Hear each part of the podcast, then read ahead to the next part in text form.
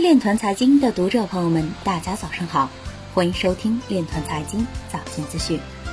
今天是二零一九年七月二十二日，星期一，农历亥年六月二十。首先，让我们聚焦今日财经。伊朗海关总署表示，目前仍然没有任何关于进口加密货币矿机的许可证颁发。日本音乐巨头爱回旗下子公司利用区块链技术为数字内容提供证书。马化腾演讲提及腾讯在深圳探索区块链电子发票。阿里巴巴副总裁高洪斌表示，区块链会给云南省的发展带来巨大的机会。曾提出虚拟货币税改的藤卷健士再度当选日本参议院议员。有媒体表示。币安会已解禁对日本、加拿大的保证金交易服务限制。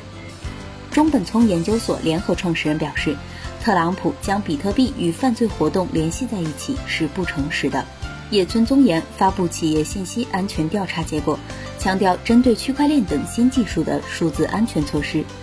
蚂蚁金服副总裁梁世栋表示，区块链开始从泡沫时期往下走。腾讯副总裁邱跃鹏表示。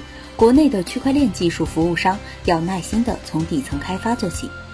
今日财经就到这里，下面我们来聊一聊关于区块链的那些事儿。七月二十一日，光明日报刊发首都师范大学政法学院讲师汪雄的文章《区块链会取代律师吗》。在文章中表示，区块链技术正给法律服务业悄悄带来一场革命，但是它无法从根本上取代律师，因为。